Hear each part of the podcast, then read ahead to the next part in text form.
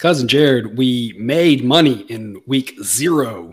I mean, we've made money before week 1 even started, and now we are approaching the best weekend of college football up until some of the bowl season gets going on, and maybe even better than that, to be honest. Thursday, Friday, Saturday, 3 games on Sunday for the first time that I can remember. And then the Monday night. Good things all around. I'm excited that you got. I don't know about you. Yeah. I mean, Miss Cousin Jared even put out the pumpkin soap, hand soap today around the house. And so we're really pushing for fall and football season around this house. We are pushing for it. It was like 107 here today. So it's not happening yet. Week 0, more things went right than wrong, which is always fun. Obviously, we did not nail everything. Never said we would, never plan to. I mean, that would be cool. But it's kind of a weird thing, but I've talked about this with baseball. Like, if you actually hit every pick, like, you almost have to be worried, like something's going wrong. Like that's definitely some weird things happening there. Like we understand we're dealing with probabilities miss. And when we have a finely tuned model, we know we're going to be wrong. All we're trying to do is assess where there is long-term edge. It's worked out for us in college basketball. It's worked out for us in baseball. It worked out for us in week 0. It's just the same thing. Lather, rinse, repeat. Was there anything you wanted to talk about specifically from week 0, aside from whatever the heck is going on with Vanderbilt Stadium, the repeat of whatever the heck was happening with Hawaii's last year? I don't know what is up with these two teams. Week 0 and stadium issues. Yeah, I think, well, the first thing is one thing that we did get exactly right was the Notre Dame Navy game. I have to say I'm concerned about Navy this season, which we kind of talked about last week. But even in seasons where Navy's been a little bit down, they usually have a tendency to play Notre Dame close, at least ugly the game up in a way that, you know, doesn't let it get too far out of hand. But this one, of course, everybody saw what happened. So I think Navy might be in for a long season. And as far as like playoff implications go, USC's defense looks the same. So I mean, is that going to change, you know, wins and losses in the Pac-12? Maybe or maybe not. I don't know. But it just seemed like a lot of the same stuff that we saw last season, even though it's just one game, week 0, played a lot of backups. I'm sure seemed like a lot of the same things. Although you said C and no one in the world saw it. So I don't really know how you can use that word. That's true. That's true. Hey, yo, I will say the interesting thing about that game is you never expect a game to have every score be a touchdown unless it's like Navy Army. And that sometimes happens because those teams, when they're moving the ball, they go for it on 4th down a lot because that triple option, the way it works, you know, their offense is set up at triple option, 3rd and 5, run the ball for 4 yards and go for it on 4th down. Right. Other than that, than those type of games, you do not expect to see not a single field goal kicked. And that, I think, was the interesting thing about that one. Does that say something about USC offensively, defensively? Was it random variation? That's the tough part with college football, and that's where our priors and our previous season's data and some of that stuff really comes into play. Because unlike baseball and even college basketball a little bit, we won't get enough data to really have a great picture, even by the end of the season. We'll know a little more. But it's small sample sizes of football, and so trying to figure that out, I think, is interesting, and we something to keep an eye on, especially with USC, given like the playoff implication. Are they going to be a team that just is so good offensively, teams cannot stop them and force their field goal unit out there? Are they going to be so bad defensively they cannot force field goal unit out? It's very possible. We saw it last year, or was that just a one-game anomaly? Obviously, we'll know more as the season progresses, but I think that was a very wild result there. Almost as wild as FIU almost pulling the upset with 4 yards passing, which seems impossible for a non-triple option offense. I don't even know how to. I have no words. I'm not even mad. Right. Yeah. It's good week 0. On to week 1. Thursday night, I mean, the game everyone's talking about here, leading us off Florida and Utah. We expect Cam Rising to play and be as close to 100% as possible. You never know with injuries. So, I mean, just that's the caveat in the back of your mind. These two teams are pretty similar. I mean, both of them are pretty good offensively, pretty good defensively. The differentiator here is that Utah's defense is probably a step ahead of Florida's, which according to Sideline, lags behind a little bit.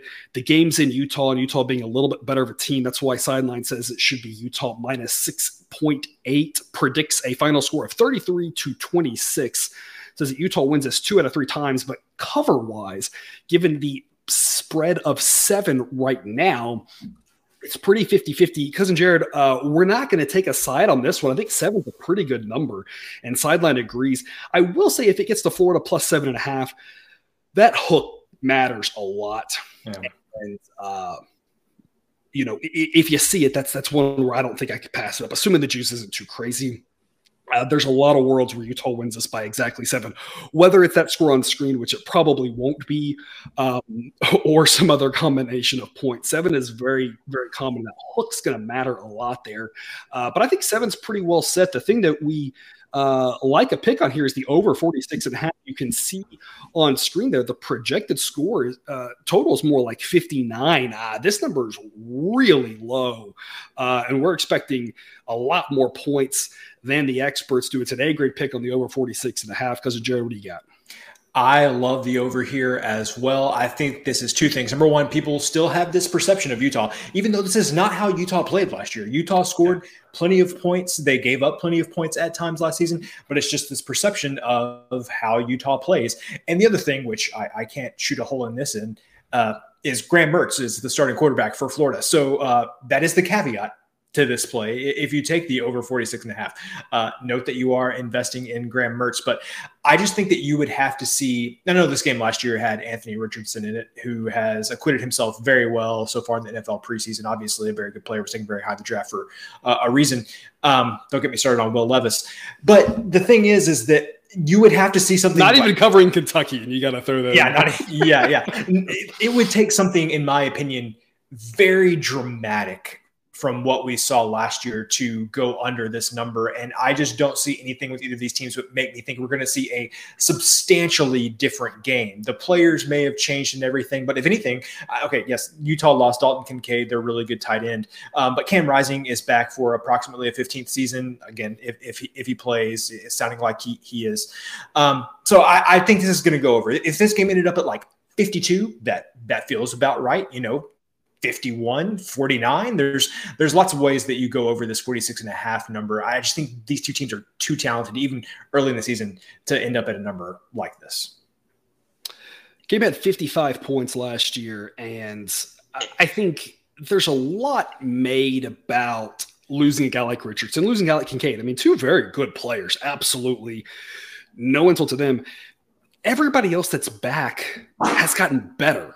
Right. And that's the thing to remember. It's yes, they've lost some players, but it's not like the other offensive players and the other defensive players for that matter. Everybody got better. So both teams lost players on both sides of the ball. Both teams got better. There's something to be said for a guy like Graham Mertz, maybe in a better situation for the offense. Yeah. Better system, a better quarterback coach, that sort of situation for him. And of course, Rising in Utah scoring a lot of points. And you make a great point that 2 years ago, Utah kind of did it where they didn't really let Rising loose too much until the very end of the year. They won with great defense. Last year, they really opened it up and played a very different style of football. Yeah. And there's no necessarily indications of why they would change that with most of the same pieces in general back. 46.5. We think way too low. We love this over. Good chance of getting their A grade pick. Friday night game. There are some Thursday games. There's some Friday games. The Friday slate's a little bit weaker, but this one has a great opportunity to profit, and it's a decent matchup. It's maybe not quite as good as some of their matchups, but probably your most interesting matchup and a great opportunity to profit. And of course, I say great opportunity to profit. We're going to have a lot of A grade picks this week, because there's a lot of big edges, a lot of things we like, and a lot of picks we like that we aren't covering on the show because they're maybe less interesting games. As I was looking over the spreads this week, I got first couple of weeks of college basketball vibe is what I was getting. Yeah. Yes. And for those of you who are unaware, in the first couple of weeks, the last several years of college basketball, we've had a ton of A grade plays, and it's just the money just pours in. And the books start adjusting and catching up, and we have to be a little more selective. And we got a lot of great plays. So if you want all those plays, remember, sign up on DubClub. That link's in the show description. But your best Friday night game is Louisville, Georgia Tech. As you can see on screen there, remember, higher is more points. So we like Louisville's defense as probably the best unit on the field. Their offense is okay. Georgia Tech's offense a little bit lagging behind. Model says Louisville by 12 and 12.3 to win about 80% of the time, a 58% chance to cover, and that's a pretty good little edge for us here to take Louisville minus 7.5. There is the hook on this one, but there's a handful of games every season that I see the 7.5 and I say, you know, I think people are going to be worried about the hook, and this isn't the hook they should be worried about. The hook they should be worried about is at 10.5, not 7.5. And I remember a couple of games in it last year. And for the most part, that's the way when these spreads should be bigger. I think people overthink the hook a little bit too much. That's not to say it's not important. Just I don't think it's going to be as important in this game. Louisville, I think, is just a far better team. Model projects an average score of 29 to 17. Cousin Jared, what is your take on this one? The game that I thought of was Mississippi State and Arizona at the beginning of last season. I believe that we laid 8.5 points and we said, it doesn't matter. This should be like 11. And it ended up closing at like 12.5 or something like that. And Mississippi State won by 15. I think that Jeff Brohm with Louisville was at least for me, a very frustrating team the past handful of seasons. Yeah. I think that Jeff Brohm, whether, the total wins go up or down, I'm not sure. It may stay even about the same, but I think they're going to be a lot more consistent in the way that they play. And they're just at a point as a program that is quite a bit ahead of where Georgia Tech is at. I believe Haynes King is going to be the starting quarterback for Georgia Tech, transfer from A&M, who I got to see play quite a bit. And I think, he could definitely be a good player, but, first game in a new system and everything. Louisville bringing over Brohm. I believe he brought over one of his quarterbacks that played for him at Purdue, and so I think there's going to be some familiarity there. So I really like Louisville in this game. To your point, don't worry about the hook on 7. Don't wait around for it. I think you should grab this now, and then later in the week it's going to be like 8.5 or 9. And so again, don't wait on it. Grab it now, and this is going to probably close closer to 10. Brohm, part of the weird coaching carousel that existed last year in college football, a guy that I think we all pegged for the Louisville job back in 2017 when he took the Purdue job. He was an assistant head coach there. He played there. And after how well he did at Western Kentucky, I think we all expected him to go to Louisville. Instead, he gets the Purdue job, which seems like a step up, and then now drops down to Louisville by choice. It's a very weird situation, but definitely an upgrade for coaching. I like him as a coach. I think he's done great things in that part of the country, and I think for a program like Louisville, I expect him to take them to pretty good heights in a weaker conference. Yep. And it's funny how maybe your outlook on the conferences have changed so much, even since he made that move a handful of, I guess it's been more than a handful of months ago now, but in a short amount of time, your perception of the ACC versus the perception of the Big Ten has, the gap there has increased even since he took the job. Yeah, what a weird world.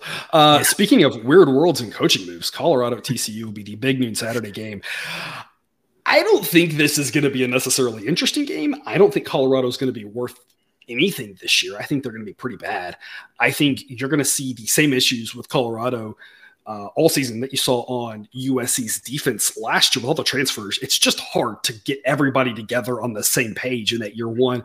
That doesn't mean that Deion can't do good things to this program in the future. It doesn't mean it's not an interesting story.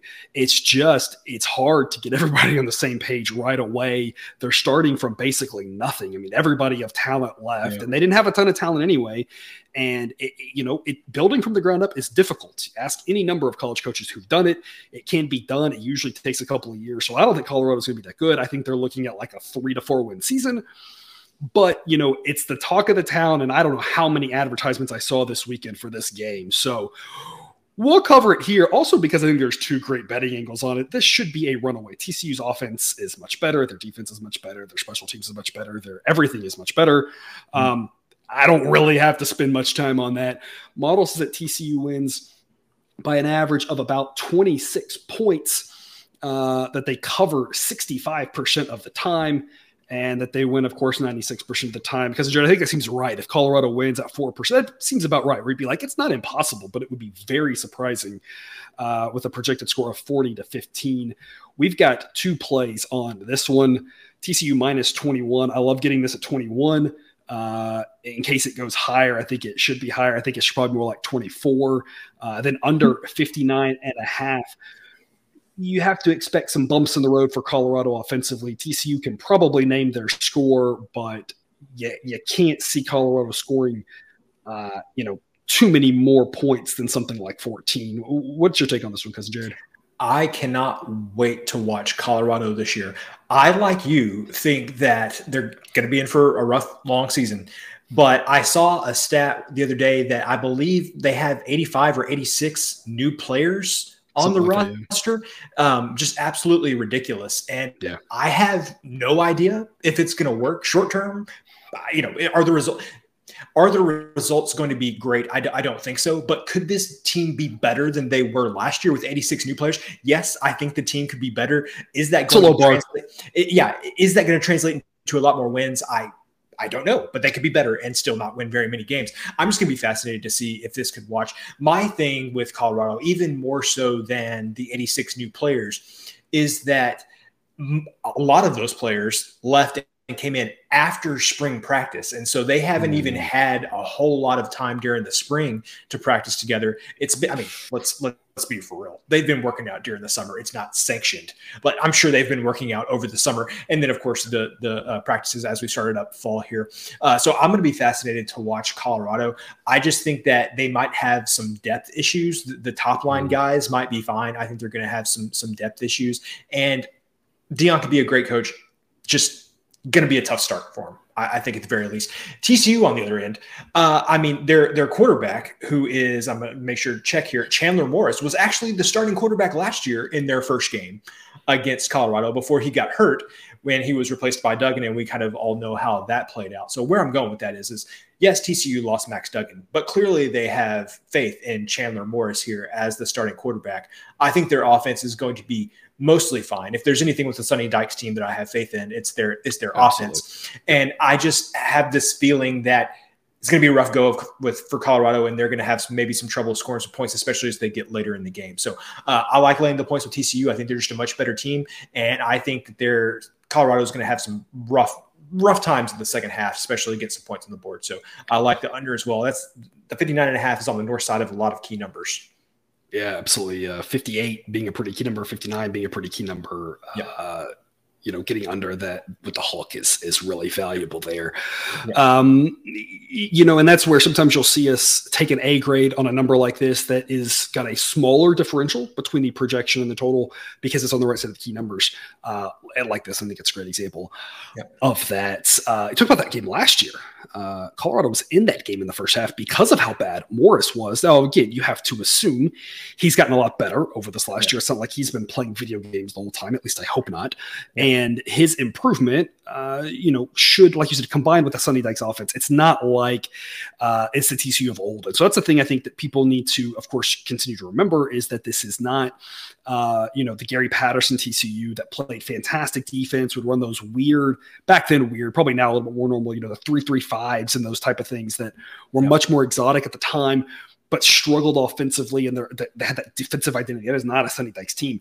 TCU's defense will still be okay because they're in the Big 12, they're in DFW, they get a lot of talent, but their offense is where, they can kind of reload a little bit easier based off the coach, the schemes, that sort of thing. And so they should be able to put up, again, kind of as many points as they want, but, first game, I'm not expecting their offense to be so fine-tuned that they put up 60 by themselves. And so if Colorado's able to hang around a little bit, kind of looks like last year, kind of get run away from by the end, whether it's second half or second quarter or whatever, kind of see a similar situation happening here. So under 59.5, again, right side of the bunch of key numbers, TCU minus 21 on the right side of the hook, drops to a B grade probably, in my opinion, if you lose that hook, because 21 is definitely possible. Something to remember is that the probability of a team winning by a certain number changes based off where you think the average is. Of course, since we think the average is at 26, 21 is more common in this game than maybe 3 is, right? Even though 3 is the most common outcome, 3 is not exactly common in this one. So 21, a little bit more weight of probability in a game like this than a tighter contest. So numbers here are pretty important, and we got two really good ones for the noon game of the day. To the afternoon slot, a little bit of a weaker slate there, but one of intrigue always in the Pacific Northwest, Boise State and Washington.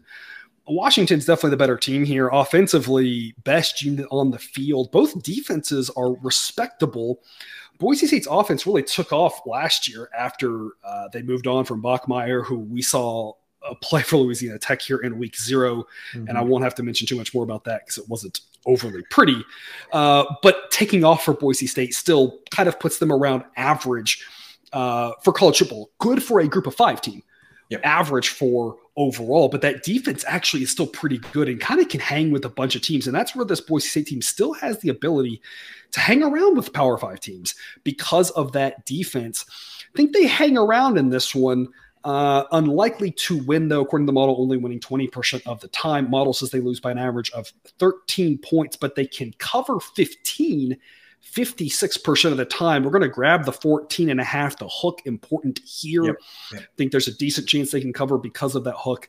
And we're also going to go under 58. As I mentioned, two pretty good defenses. Model projects 55. And again, kind of like we just talked about, similar situation with the projected score to the TCU game, but under 58, not quite as valuable as under 59.5. That's why this is a B grade and that's an A grade. If this was 59.5, Cousin Jared, I think we'd be in an A grade on it, but at 58, not quite as exciting of a number, still worth the investment. And so this is kind of how we would tell you to play the TCU under if it drops to 58, drops to a B grade, still worth it, just not as exciting. Cousin Jared, what do you have for us on this one? I think that you hit the nail on the head when you talked about how good Boise State's defense is, that even up against a team like Washington, who everybody thinks is going to have a real good season, Boise State actually grades out according to the model as having the better defense. And so the Boise State defense is no joke at all. The other thing I would say is that Boise State on offense, once they went to Taylon Green last year and moved away from Hank Bachmeier, that's when Boise State kind of started rolling last season. And so definitely, I think Washington is the better team here, but I think you are definitely remiss if you just dismiss them in this game. I think 14.5 is way too many points. It has, for the record, it has never been the big games where Boise State has had problems. Boise State has always done well in these big marquee games. Yes. It's the Friday night game against Nevada. It's or the UTEP. Friday or UTEP. Yeah, a perfect example. And so I think that Boise State is going to come out. I think Andy Avalos is going to have a defensive game plan. Don't get me wrong, stopping Michael Penix is going to be very, very difficult. Absolutely. But I think Avalos is going to have a decent game plan that can keep them in the game. I think these are correlated plays, honestly, getting the 14.5 in a game that you think is going to go under 58. I think there's going to be like some, I wouldn't be surprised if there's some lengthy scoring droughts, 10-minute scoring droughts in this game with these defenses kind of trading some blows back and forth. Anyway, I think Washington wins, but definitely Boise State, I think, can keep it close. You have to think Boise State's offensive game plan is to take advantage of the new clock rules and really grind this game down to keep the ball out of Penix's hands, because he's so electric offensively that even though they have a good defense, they don't want to be out there more than they have to be. And that kind of, again, leads to a higher likelihood of a cover and a higher likelihood of going under. Obviously, there's all the caveats about turnovers, right? This is a game that could easily swing based off of turnovers. I think this game is very similar to the Hawaii-Vanderbilt game that we just saw with regards to the differential between the two teams. Vanderbilt's sure the better team, but Hawaii came out and gave them everything they wanted and had a great chance at the upset if it wasn't for 2 red zone trips that went empty, a turnover at the wrong time, kick return, right, for a touchdown, that sort of thing. And those things can absolutely swing your bets. In the long run, it washes out in the individual game. You never know. But that's going to be the difference here. If Boise can be on the right side of those things, they've got a chance to ugly this game up and actually win it. If they don't get on the right side of those things, they won't win. And then we're just hoping for a low-scoring game and cover, just like Hawaii wasn't on the right side of those things, but still was able to cover such a big number.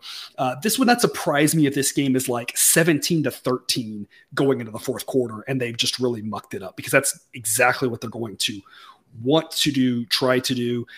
Their offense, like you said, playing well enough last year, maybe they can have enough success to do that. And defensively, even though almost everybody's outmatched going up against Washington's offense defensively, Boise State should be able to limit the damage and prevent this from running away. And again, that game plan of we've got to grind this game down, I think makes this, like you said, this correlated plays a little bit more likely to hit. Cousin Jared, we haven't talked this year. We didn't talk at all in week 0 about parlays. Same game parlays, and when I say same game parlays, I don't mean the gimmick same game parlays that the sports books do, where they just come up with random odds and it's usually negative expected value plays. I'm talking about just parlaying side and total. We talk about on occasion, if you like the dog and the under, that might be a more positive expected value play to sprinkle a little bit on that because of the correlation there. It gives you a higher probability than the independence that the math would lead you to if you assume that. This, I think, is one of those situations where maybe dropping a tiny bit on the parlay of these two things together, because they aren't completely independent, you actually give yourself a little bit of an edge. Not quite as much of an edge as if it was like plus 14.5 and under 40, but a little bit of an edge here, putting a small bet on that. I know a lot of people like to do parlays. We wouldn't recommend it all the time, but this might be a decent opportunity to do that and get kind of a two birds with one stone. One thing happens. Boise State really limits the scoring in this game. You got a good chance to win both and kind of multiplier payout. Can't wait to hear you and Jake talk about NFL same game parlays this season with some of those totals that we're going to see.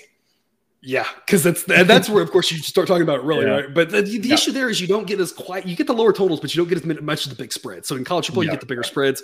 You don't get the total. So that's why you have to really be careful with those. Don't get carried away. Don't do too many of them because, you can lose too much too quick. But anyway, just a nugget for that game to think about. Some interesting night games here, UTSA and Houston. And my goodness, I am so excited for this game. Why is that? Because there's triple digits all over the screen. Good offenses, questionable defenses, and that's going to make for some fun. The predicted score in this game, 34-31. And we always joke about these projected scores and how unlikely they are. I think Auburn's projected score is like 50-4. And you're like, well, that's literally not going to happen. But like 34-31, like that could happen. And sign me up. That sounds like a fun game. Yep. Cousin Jared, model likes Houston in this one. Thinks that they win this 59% of the time. UTSA is favored. Model says wrong team favored game here. We're not going to take a pick on the side. We're going to come back to that on Wednesday and make our official recommendation for our people over on DubClub, partially because the money lines aren't out yet. And anytime you get around zero, you want to be thinking about having that money line as an option. So we don't want to overcommit to that right now, taking or laying 1.5 or something like that when the money lines are out. But Model kind of likes Houston. I think you're a little bit more leery of Houston. Houston at home, Model basically says it's pretty close to a toss-up, but that home field skews Houston's way. Houston's so disappointing last year. The big question is, how much does last year mean for this year versus how much does 2 years ago and before that and all the success that Dana Holgorsen's had at Houston matter? Because last year was so weird and such an aberration for Houston. So before we get to our official pick on this, I just kind of want to get your thought on the side and how you feel about – we know UTSA is going to be solid, but how you feel about this Houston team this year after whatever the heck it was that happened last year. Yeah, with Houston, I'm not too concerned about the offense because they have Dana Holgorsen and because they have some good offensive skill players. And mostly they lost Clayton Tune, but they brought in Donovan Smith, who was starting quarterback for Texas Tech at points last season, went 4-4 as Texas Tech starting quarterback last year. I think they're going to come in, and I think they're going to be fine offensively. Where I have concerns is defensively, especially going into the Big 12, which the Big 12 not as offensive happy as it was in the past, but there are still plenty of teams that can put up points, and so that's my concern for Houston this season, squarely defensively. I think that you could just look at their season, and on the last slide you had their triple digits in their defensive rating, which, defense lower is better. So triple digits, not good. I literally think you can say their season is going to go how their defense goes. If they finish 100 or below a low number, play slightly above average defense, I think they're going to have a good season. If they go up above 100, I think that they're going to be in for a really tough first season in the Big 12. And I think the biggest issue, and this is something to keep in mind, viewer, doesn't matter for now, but just keep this in the back of your mind where we constantly see teams struggling in year one and year two in the transition to a bigger conference is the depth late in games and late in seasons. It's not going to matter here playing UTSA, but even early in the season when they're playing whatever their early Big 12 games are, I don't have the schedule in front of me, but whether it's Texas or Baylor or Tech or Oklahoma State or whoever, the depth that those teams have typically in year one, maybe in year two, is very different. And then it manifests as the season goes along. So that's, of course, another issue.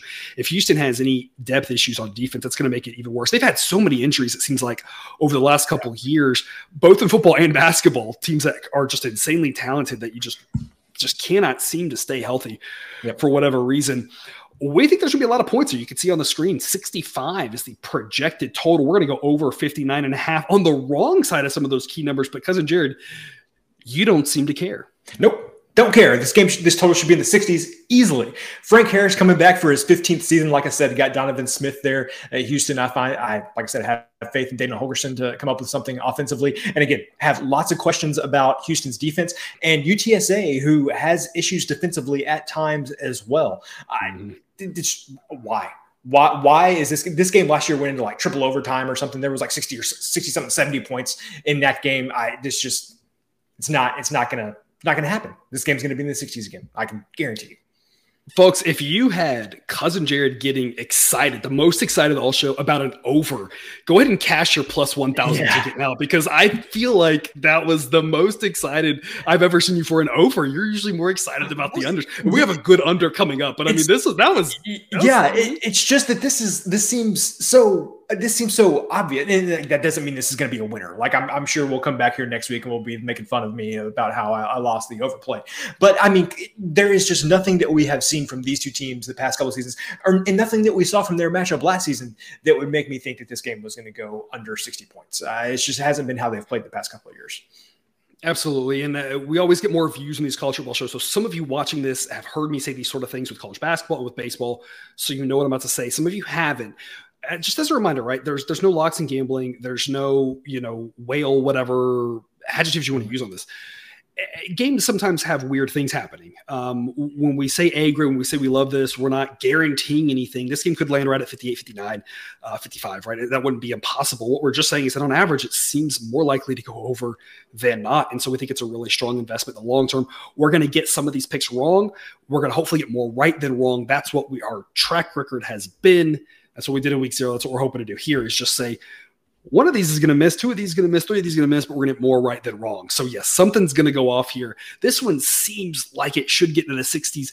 Yep. Cousin Jared, UTSA's defensive rating, I think, is actually a little bit better than it would otherwise be, because last year they seemed to play a slightly different style of game down the stretch of their conference season, when they kind of were looking forward to the conference championship game. They didn't really bust out all their toys offensively, so their offensive rating might be a little bit lower.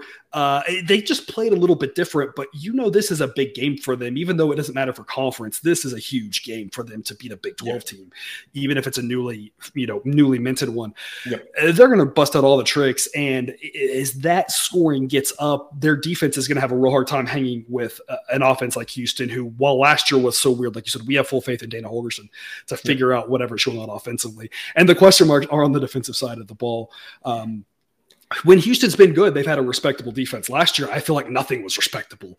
I have to assume this is a wash that taste out of your mouth, come back fresh next year. We rarely see a guy like Dana Holgorsen have multiple bad seasons in a row, right? He tends to be able to bounce back, and especially offensively, should be able to. So over 59.5, we love there. But 2-1 that we think might go a little bit differently. South Alabama and Tulane, folks, do not skip past this game. Do not ignore this game. This is your group of 5 game of the week. I'm excited for this one. You do see that South Alabama's offense may be a little below average. They got a really good defense. Tulane, you saw what they could do last year in the Cotton Bowl, I guess is what it was, where they beat USC.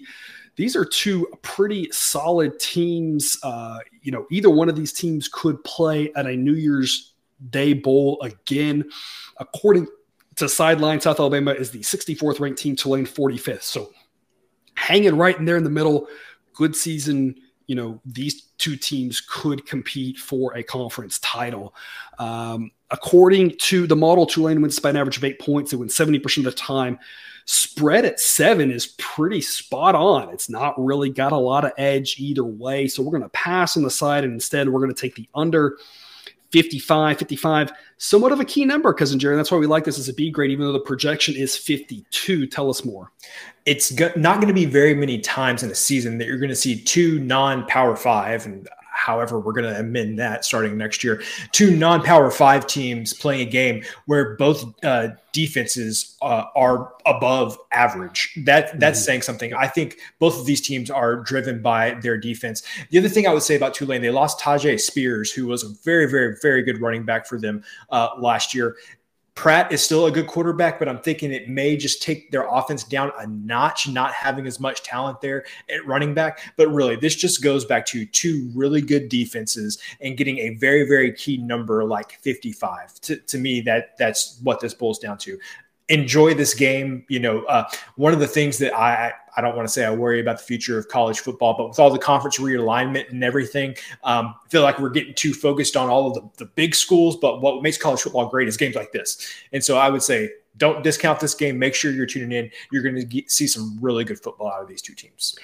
And we can lament the changes in college football because we had nothing to do with it, right? As opposed to maybe a little bit of hypocrisy, ESPN doing it because they were directly responsible for a lot of this, right? And so a little bit different when they're lamenting the future of college football and things like that. We can totally talk about this. We had nothing to do with this. It was not our doing. But yes, this is absolutely an exciting game. And whatever the future of college football looks like, and whether we've got three power conferences going forward or four, I think it's still kind of to be determined. Apparently Cal and Stanford are talking about going to the Big 12 now. I don't know why the Big 12 would want them, but that's a whole other issue. So we've still got chaos. But yes, these types of games, and we're going to have a lot of them this year. We're going to try to make sure we cover them when they happen. Some of the Sun Belt games that are exciting because there's usually enough interesting teams in that conference. It's somehow like the Sun Belt might emerge from this as like the fourth best conference or something, which would be ridiculous if it did. If you are a fan of Sun Belt football, this is the show for you, because I can almost guarantee you that we will be talking about it, at least one or two Sun Belt teams each week. As long as I am involved in producing the content of the show, there will be Sun Belt teams. And if they don't completely stink, Mountain West teams. Yeah, and the Mountain West, obviously, kind of been up and down at times. My issue this year is going to be trying to remember who's in which conference, which leads us to Coastal Carolina, because I honestly could not remember which conference they ended up in. They're going to play at UCLA. Still good offensively, still questionable defensively, still have the quarterback, don't have the coach. And I think that's the biggest question mark to can this offense still dominate in ways that has before us. How much of that is Grayson McCall and how much is the offensive scheme? I think that's the difference between whether this offense drives Coastal Carolina to another 9 or 10 win season, or if their offense falls back to around average. I don't have a ton of hope for their defense. UCLA, pretty similar to USC, pretty good offense, a good defense on average, but questionable compared to the top dogs, right? That 94 rating is not what you hope to expect for a team wanting to make the playoff. I'm not sure, who's going to come out of the mess of the Pac-12. I assume it'll be a lot like last year, which is coming down to the last 3 weeks, 4 teams have a shot at it, and there's a bunch of chaos. I kind of think UCLA has a shot at being there. The defense is going to be the big question mark. If that defense can improve and get better, which has been the question that I feel like we've asked about every Chip Kelly team ever, at this point, they would have a chance to potentially win that conference, make some noise in the playoff, or at least in a New Year's Six Bowl. If that defense is right around average, and again, average being like 60th best in college football, there's no way they're one of the top 4 teams, of course, or anywhere near that. So that's the big question mark for UCLA. And they'll get a good test here early against Grayson McCall, even though it's at home. Model says that UCLA should win this game by about 2 touchdowns, that they win 83% of the time. The spread is priced pretty well, right in this 14.5, 15 mark. And so we're going to go under 65.5. Cousin Jared, we talked about the questionable defenses and the offenses, and yet we're going under. Yeah. What's going on? Yeah, we're going under because Coastal Carolina, they still have Grayson McCall, but no longer have Jamie Chadwell. I don't think they're going to run in exactly the same type of offense, and I don't think it's going to keep the defenses as off-kilter as coastal offenses in the past have. On the flip side, with UCLA having to replace Dorian Thompson-Robinson and Zach Charbonnet, I think is going to be a tall task for UCLA. They're going to score some points. Chip Kelly will find a way, but I think they could be challenging at the beginning of the season. I think the total in this game is being driven by the fact that you have these two perceived up-tempo offenses, when the reality is Chip Kelly has not been that same up-tempo offense that we thought about when he was at Oregon. He just hasn't been that since he's been at UCLA. Both of these teams are going to want to run the ball. That's a hallmark of these two teams. I think with the new clock rules, this is one of those games where you might notice it maybe a tiny bit more than you do in other situations just because they're going to run the ball as much. I think this total is way too high. I would have thought maybe this would be like 61, 62. So I think this game's going to go under just because I think there might see a little bit of, knocking the rust off these offenses, learning some new things, new quarterback. But also I think you're just going to see the clock turn a lot. I think there's going to be a lot of running the ball in this one. I feel like there are so many things to talk about in this game. It is a late night game. So first thing to mention being a 10:30 Eastern start, people might be looking for this as a bailout game. Typically the money comes in on the over as it gets closer. You don't have to run and bet this at 65.5. Now, what are key numbers once you get up to the 60s, right? Like it gets a little bit less key. 30s. In the NFL, when you talk about 30s, in college football, when you get to the 40s, even some of the 50s, some of those numbers are very key. Once you get to the 60s, I guess. But you might get yourself some more wiggle room. So maybe if you want to put half your bet now, hold back half your bet. If you just want to take the 65.5, 65 is questionably a key number, I suppose. Mm-hmm. But I do think this number might go up because, like you said, the perception. Another thing to comment on, I built my player-based model starting with last year's data, and I was shocked at how the UCLA running back, Charbonnet, was rated, I believe, number one running back in my model, and he was fantastic. He was good. Losing him is going to hurt a lot. And that doesn't mean that UCLA can't score. It just means that's going to make them potentially take a step back. Yep. The other thing to talk about, Tim Beck, head coach at Coastal Carolina, was the offensive coordinator a little bit at Texas, 2017 through 2019. Questionable offenses there. Yep. Was offensive coordinator at NC State. Questionable offenses there. Yeah. They, even when NC State had some injury issues, but even when they didn't, there were some questions there. I just didn't think they performed up to quite the standards we thought. So I'm not saying you can't be a good head coach. Honestly, even in the real world, your abilities at one position doesn't necessarily mean you can't do the above position because maybe you can let people do their thing.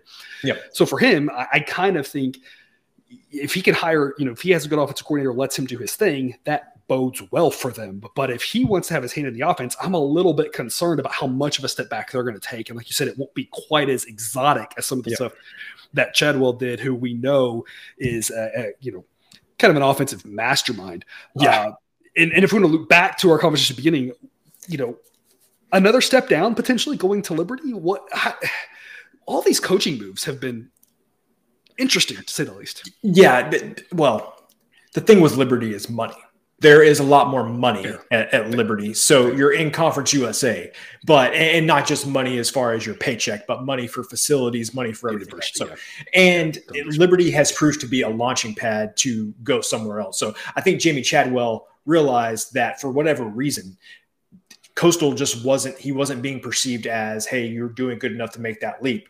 Let's go to Liberty, and now will the perception of me change enough for me to go somewhere else? So, yeah, it's kind of sad that, results aren't good enough to, get you to that next level, that it has to be about money, more exposure, more whatever that is to get you to the next level. But, alas, that's life, I suppose. Yeah, because obviously, if Coastal is able to win the Sun Belt this year, that would be a heck of an accomplishment. And like you said, the Sun Belt, has kind of launched itself now that the AAC has been, gutted and been replaced with the Conference USA, who was one of the weaker conferences. Now it's just LOL at what's left of Conference USA. But I mean, the Sun Belt is now potentially the best group of five conference, probably the best group of five conference, and in prime shape to be even better than whatever the heck becomes of the Pac-12 Mountain West, and as the fifth best conference overall. And the fact that, success there, isn't actually good enough is interesting. This Coastal Carolina team will be interesting to watch, though, again, with a new coach, but with a great quarterback, and UCLA, of course. Like I said, I think this is an interesting game to watch because the futures of these teams could be a lot of different things. Nothing would surprise me here. If UCLA went 7-5, it wouldn't shock me. If they figured something out on defense and went 11-2, that wouldn't shock me. And Coastal, same sort of thing. And that Sun Belt could win it or could be basically 500 if their offense takes a big step back. Nothing would shock me here, but to the point of this play, under 65.5 is an A grade. Model projects 59.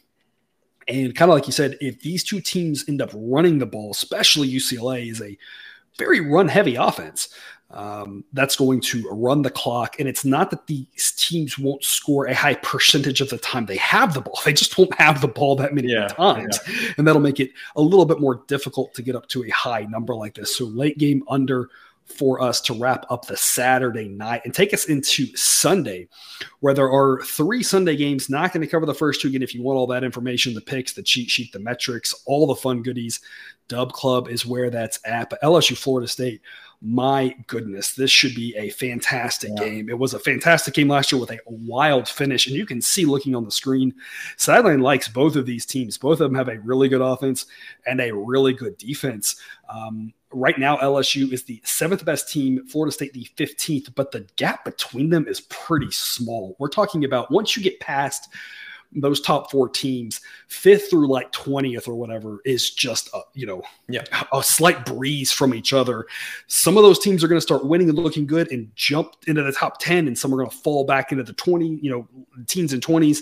Right now, who knows? There's a bunch of interesting teams in college football, and these are two of them that could compete for a playoff spot. Obviously, LSU has a very tough road in the SEC, but could be playoff caliber or could easily have everything go against them and finish 8-4. And that's, of course, just the way college football goes. Both of these teams had stretches last year where they looked fantastic. And both of them had games that made you kind of wonder how anybody ever thought they were going to get to 10 wins. I think it was more good than bad. And that's what the model's seeing coming into this year is all of that good. With regards to who's going to win, who the heck knows? According to the model, LSU wins this 57% of the time and covers 52% of the time. But this is firmly in toss-up territory. This game is being played in Orlando, so I'm giving Florida State half home field advantage that I would normally give because of the reduced travel. Fan-wise, it should be relatively even. I'm assuming the LSU faithful are going to travel very well, maybe 60-40 in Florida State's favor. The travel helps Florida State a little bit, but it's still mostly a neutral site game. It should be a great one. Model predicts 28-27. That's very possible what it could land at. And if it is, that takes us to another under 58. Models projecting 55. Cousin Jared, what do you got? So this is a great game. My father-in-law actually procured suite tickets. Now the tickets are sweet, but they're also in a suite for the Astros and Yankees game on Sunday night. And I said, that is wonderful. That is very kind of you. Miss Cousin Jared and my daughter will be more than happy to go to the game with you. I will not be going to a game with you. I will be at home watching Florida State and LSU. This is definitely the highlight of week one of college football, the kind of game that really, you're thinking about all offseason. Like, man, this is like officially the kickoff of the season.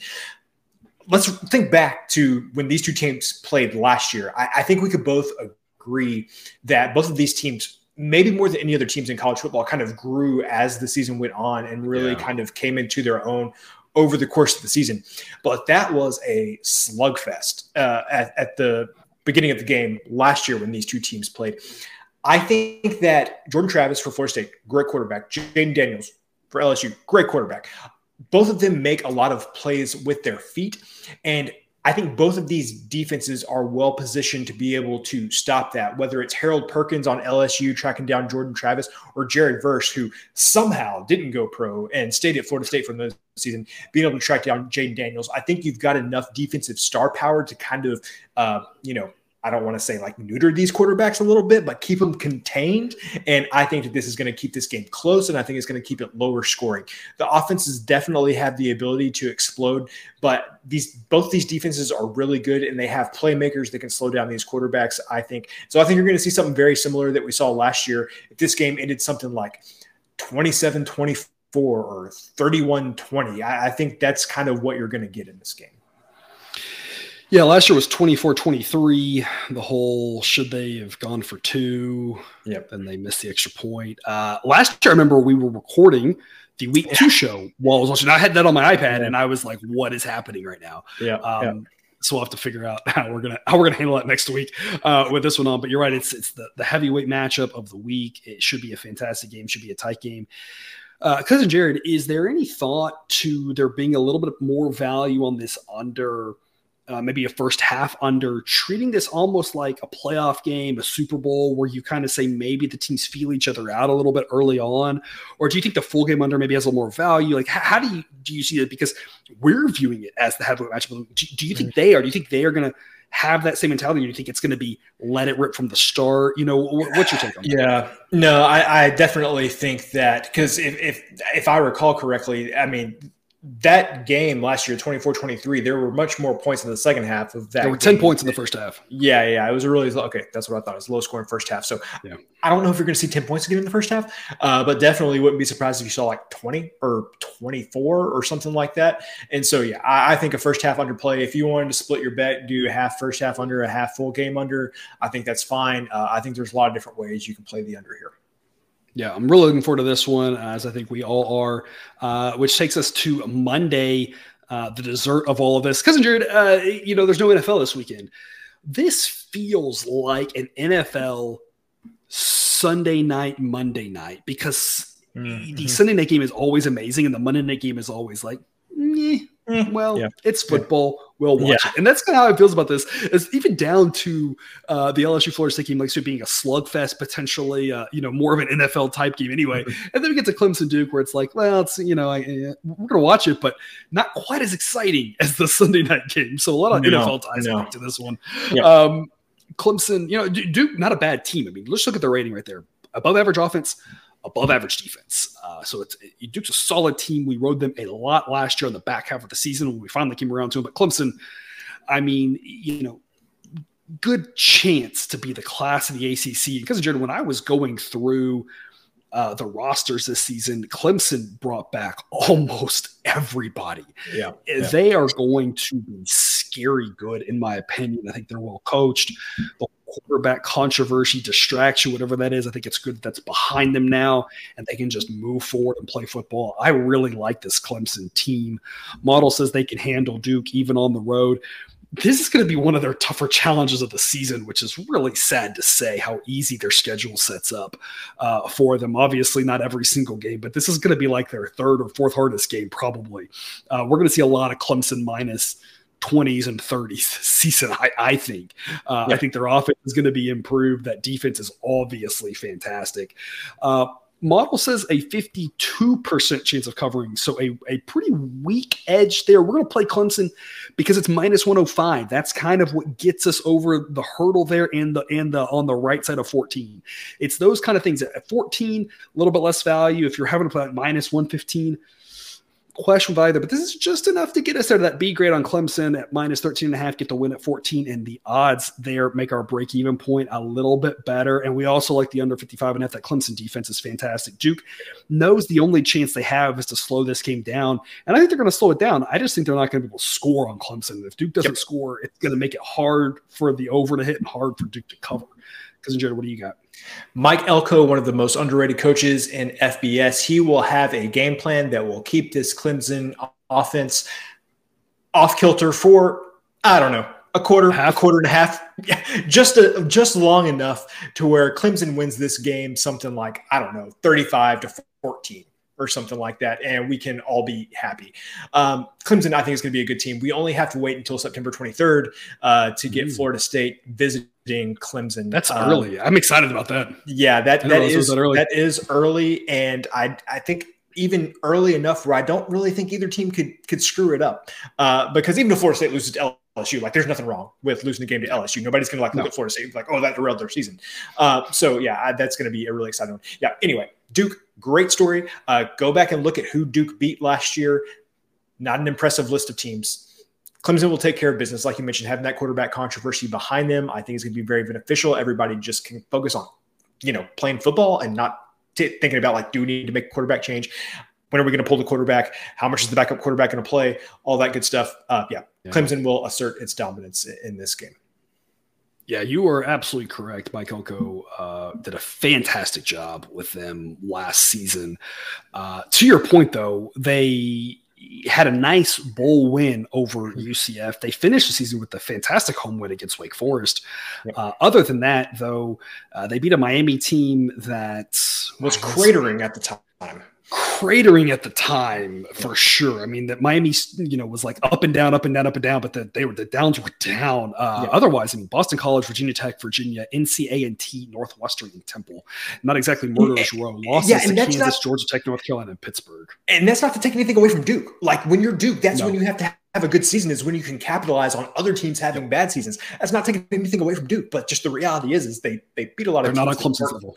Yeah, they beat a lot of teams who weren't great. Yeah. And of course, you know, noticeably absent from that schedule last year, Florida State and Clemson, both the two best teams in the ACC. They also did not have to play Notre Dame, who plays a handful of teams in the ACC every season. So great story last year, Duke, just not on the same level as this Clemson team. I'm really high on Clemson this year. I don't really know what else there's to say other than that. Cousin Jared, you made an interesting point there, and I'm gonna put you on the spot here. For the people who like to do a live bet, is this one where you would either hold back your entire bet, put half your bet, something, or maybe just double down on it in game if you do see Duke keeping it close early on? Is it a situation where you want to get all your under money in early and then maybe add some Clemson later? Because if it is 7-7 late in the second quarter, you might be able to get a Clemson -7 type live bet. Yeah. I think that's perfectly fine. I honestly, like, I'm confident enough in Clemson. I would just go like full bore on both of these. We gave them both B grade right now. And then if that opportunity presents itself, maybe go like half a unit on Clemson laying 7 or whatever number you might get. Honestly, I'd say like anything less than 10, I'd be like, hey, throw another half unit on it. Mm-hmm. Yeah, that's what, when you're talking about, that's what I was thinking about. If Duke's game plan, and again, well-coached team, bunch of smart athletes, obviously, could make it challenging early. Cousin Jared, is there an interesting opportunity you think to bet Clemson going forward and backing them if they don't look great against Duke, where we say, hey, it's the first game of the season, Duke's well-coached, it was a perfect game plan, and we're not going to be, you know, if Clemson wins this by exactly 14, barely covers, right, and wins 28-14 or something, is that, to me, that's a situation where you say, hey, Duke's got a good game plan and they're well coached. I'm not deterred by that, but maybe other people will be, and maybe it's an opportunity for us to back Clemson going forward. What are your thoughts on that? I agree. I would want to see what we get from Cade Klubnik on this game on Monday, because clearly I feel like we know Clemson's defense is going to be great. Their season is going to be determined on how well the quarterback position plays, as it's been the last decade, it seems like. Yeah, and if he plays well and is just not asked to do much, I'm fine with that. Yeah, let's back Clemson. If they're, you know, putting a lot on him and he's missing throws or looks uncomfortable in the pocket or something, that's when you kind of have to step back and be like, I'm a little bit worried here, because as solid as Duke has been, they should still be making some plays against Duke. And so if he just looks fine, I'm good. Let's keep backing Clemson. If he looks uncomfortable in the pocket, if he's missing guys, then maybe it's the same Clemson we've been seeing, which is 10 wins, at least in the ACC, but maybe not one of those that's going to be vying for a playoff spot. Well, we'll record our next show before this game happens, so we can't even get that. So that's all we're going to want to talk about it now. Maybe we could talk about it in Discord for those of us who are on DubClub or tweet about it or whatever. We'll come back the next week and we'll get your Monday, Tuesday morning, whatever quarterback assessment of this Clemson team. Like I said, I'm really high on them, but again, a good early season test for them, because like we said, they should do well against Duke, but also Duke isn't one to be overlooked because they are well coached. They're a decent enough team. So I want to make it say, I'm not trying to speak out of both sides of my mouth. Clemson should win. They are the better team. I don't think they're going to win by 35, because this is not Duke from, I don't know, pick a year where Duke was terrible. There's a lot of them out there, right? It's not 1999 Duke. I hope that was the year they were bad. I don't know. It's not that Duke, right? But the skill differential is definitely there. So Clemson should be able to take care of business. So we like Clemson. We like the under, both of them at B grades, to wrap you up on Monday night. And that is week 1. Cousin Jared, any parting words as our hour is up? The type of thing that you get on Discord, everybody, it was 10 o'clock. On Saturday night, everybody else in my house was asleep. I was the only person awake, and I was getting to partake in Florida International, Law Tech, and Hawaii Vanderbilt. It was great. It's what college football was about. I do have to say something about YouTube TV, though. So, you know, YouTube TV now has the multi-view thing where you can watch 2 games on one screen at one time. But the problem is that it doesn't let you select you get to watch at the same time. It just automatically populates two for you. So I selected, oh, hey, I want to watch Florida International and Louisiana Tech. And the second game that it put up there automatically for me was a preseason Denver Broncos game, which in YouTube's defense, it was probably thinking, what kind of crazy person wants to do a split screen with FIU, La Tech, and Hawaii Vanderbilt? Surely this normal person would want to watch this preseason NFL game. But no. So YouTube, what I'm asking for is I just need like a sicko mode on YouTube TV. I can just watch the two grossest college football games that could possibly be paired together. That's all I'm asking for. So I appreciate YouTube, you trying to save me from myself, but you know, I'm an adult. I make my own choices. I want to watch terrible college football. I'm a little surprised. I feel like the preseason game that would have made more sense would have been at least a regional one. Like if you had FIU and like Miami Dolphins, been like, okay, they play Louisiana Tech. If it was the Saints, right? It'd be like, oh, like this person may be like, why is this person watching FIU La Tech? It's probably because they're from Miami or Louisiana, right? And so Denver, like who was Denver playing? Do you even remember? I don't even know. I saw it wasn't Vanderbilt in Hawaii, and I turned it off the split screen because I didn't care. There you go. Maybe it was in New Orleans or Miami. We can only hope. Someone in the comments let us know who it was. All right. Well, that is our show. Thank you so much for watching. Don't forget to subscribe so you can ensure all the sports-betting content provided on this channel dropped right into your feed. Remember, we'll be back with baseball content all week. Had another great winning week last week and hope to continue that going forward. And as always, best of luck. And remember, you can eat your betting money, but please don't bet your eating money.